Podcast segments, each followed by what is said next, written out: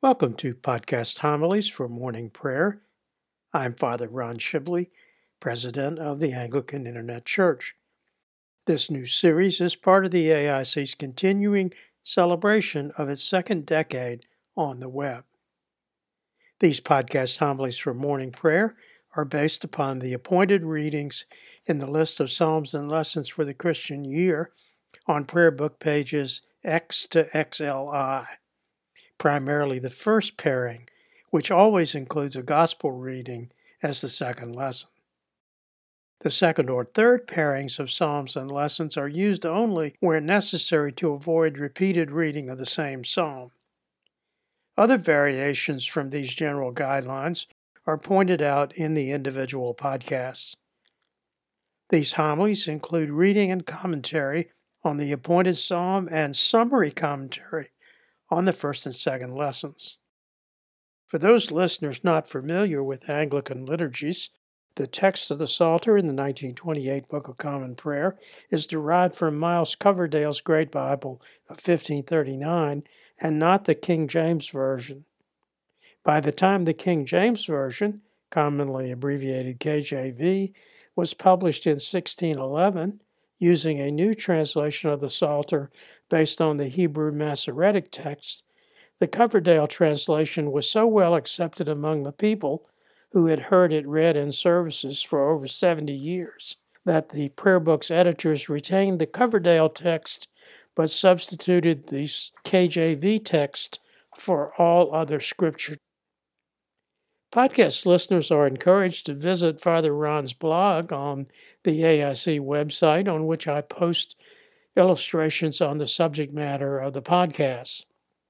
In this case, an illumination with verses 6 to 14a from Psalm 89 from the Stuttgart Psalter, produced at the Abbey of Saint Germain des Prés, Paris, circa 820 AD, part of a monastery associated with Holy Roman Emperor Charlemagne the upper portion of an 11th century mosaic of Isaiah from the Nea Moni Monastery in Chios, Greece, and a circa 800 AD illumination on parchment of Luke writing his Gospel from the Ada Gospels. In the blog posting, I explain the difference in the numbering between St. Jerome's Vulgate Bible, printed in Latin, and the version used in the Book of Common Prayer.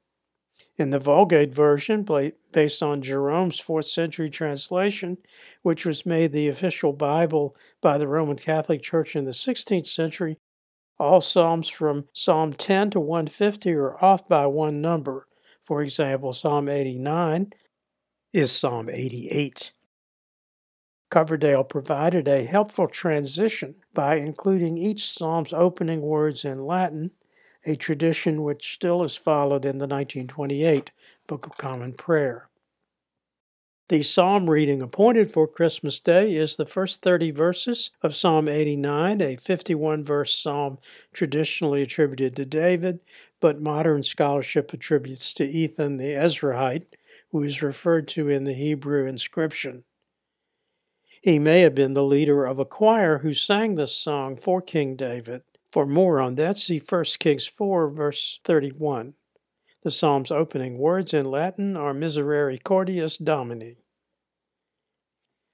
With my mouth will I ever be showing thy truth from one generation to another.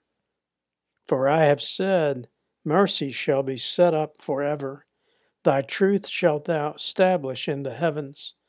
I have made a covenant with my chosen I have sworn unto David my servant, Thy seed will I establish forever, and set up thy throne from one generation to another. O Lord, the very heavens shall praise thy wondrous works, and thy truth in the congregation of the saints. For who is he among the clouds that shall be compared unto the Lord? And what is he among the gods that shall be like unto the Lord? God is very greatly to be feared in the council of the saints, and to be had in reverence of all them that are round about him. O Lord God of hosts, who is like unto thee? Thy truth, most mighty Lord, is on every side. Thou rulest the raging of the sea, thou stillest the waves thereof when they arise. Thou hast subdued Egypt and destroyed it. Thou hast scattered thine enemies abroad with thy mighty arm. The heavens are thine, the earth also is thine. Thou hast laid the foundation of the round world, and all that therein is. Thou hast made the north and the south, Tabor and Hermon shall rejoice in thy name. Thou hast a mighty arm, strong is thy hand, and high is thy right hand. Righteousness and equity are the habitation of thy seat. Mercy and truth shall go before thy face. Blessed is the people, O Lord, that can rejoice in thee. They shall walk in the light of thy countenance. Their delight shall be daily in thy name, and in thy righteousness shall they make their boast. For thou art the glory of their strength, and in thy loving kindness thou shalt lift up our horns. For the Lord is our defense, the Holy One of Israel is our King. Thou spakest sometime in visions unto thy saints, and saidst, I have laid help upon one that is mighty, I have exalted one chosen out of the people. I have found David my servant, with my holy oil have I anointed him. My hand shall hold him fast, and my arm shall strengthen him. The enemy shall not be able to do him violence. The son of wickedness shall not hurt him. I will smite down his foes before his face, and plague them that hate him. My truth also and my mercy shall be with him, and in my name shall his horn be exalted. I will set his dominion also in the sea, and his right hand in the flood. He shall call me, Thou art my Father, my God, and my strong salvation. And I will make him my firstborn, higher than the kings of the earth. My mercy will I keep for him forever, and my covenant shall stand fast with him. His seed also will I make to endure forever, and his throne as the days of heaven. An early commentator on Psalm 80 was Theodoret of Cyrrhus, the late 4th century, early 5th century saint, who stressed the Christological importance of two sets of verses, the first being the promise to David in verses 3 and 4 I have made a covenant with my chosen, I have sworn unto David my servant, thy seed will I establish forever, and set up thy throne from one generation to another. The second set of verses is verses 27 to 30. His writings may have provided the inspiration to include verses 27 to 30 in the reading from morning prayer on Easter morning. He shall call me, Thou art my Father, my God, and my strong salvation and I will make him my firstborn, higher than the kings of the earth.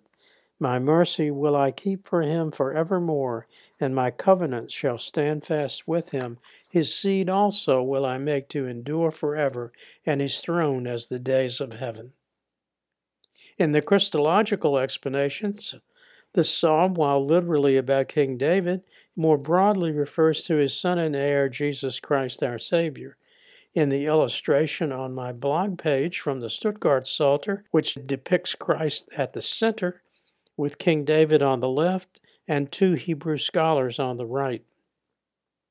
Eastern Church scholars see the transfiguration of Christ on Mount Tabor as being prefigured in verses 5 to 18, especially verse 12, which reminds readers that God is the creator of the entire world and all that is in it, over it, above it, or under it.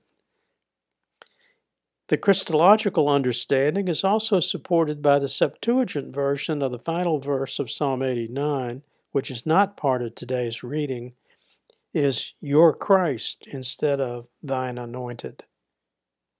Verse 16 is a variation on the theme of blessedness, with the people blessing the Lord and pledging how they will live. For more on the theological meaning of blessed in the Psalms, see the AIC bookstore publication Christian Spirituality, an Anglican Perspective, Part 3, Blessed is the Man, dot, dot, dot, on pages 31 to 62. The final verse, verse 51, is a doxology for the end of Book 3. Probably owing to its length, Only verses 1 to 30 are read liturgically in Anglican worship. In the AIC bookstore publication, the Prayer Book Psalter, History, Text, and Commentary, the full text of Psalm 89 is followed by commentary and a listing of every use in the psalm in the 1928 Book of Common Prayer. The book's glossary provides commentary on every person, place, event, and geographical and geological feature mentioned in the text with cross references to psalm and verse number.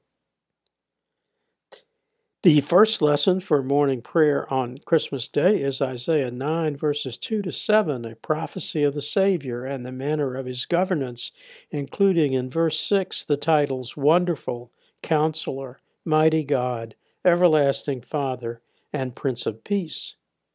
The second lesson is Luke 2, verses 1 to 20, which is Luke's nativity narrative, beginning with his record of the census as the reason for the presence of the Holy Family in Bethlehem, and closing with the angelic annunciation to the shepherds and the Gloria in Excelsis canticle. The prophet Isaiah is the subject of part 2, chapter 1, in our bookstore publication, The Writing Prophets of the Old Testament.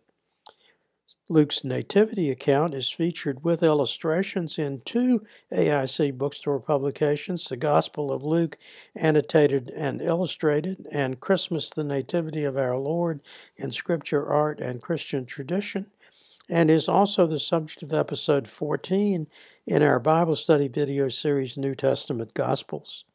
The life of St. Luke is the subject of episode 15 in our Christian education video series, The Lives of the Saints, first series on the 1928 Book of Common Prayer Saints. The season of Christmas is also celebrated in the AIC seasonal video series Christmas, the Nativity of Our Lord, which is presented in two episodes. Additional traditional celebrations of Christmas include our video series Lessons and Carols for Christmas Eve and the 12 Days of Christmas, the latter presented in 12 episodes, one each for the days from December 25th through January 5th. Each series includes theme music and is available using links on the digital library page with podcast versions on the podcast archive page at www.anglicaninternetchurch.net. The closing prayer is a composition for the 1549 Book of Common Prayer by Archbishop Cranmer, which was modified in the 1662 Book of Common Prayer by the substitution of the phrase as at this time for the original wordings on this day. It is the first of two collects for Christmas Day and is required to be read throughout the octave of Christmas. Bible scholars cite John 1, verse 9, and 1 John 1, 5, 7, and 9 as the possible scriptural inspiration. Almighty God, who has given us thy only begotten Son to take our nature upon him, and as at this time to be born of a pure virgin, grant that we, being regenerate and made thy children by adoption and grace, may daily be renewed by thy Holy Spirit through the same our Lord Jesus Christ, who liveth and reigneth with thee, and the same Spirit ever, one God, world without end. Amen. Until next time, may the Lord bless and keep you. May the Lord make his face to shine upon you and be merciful to you.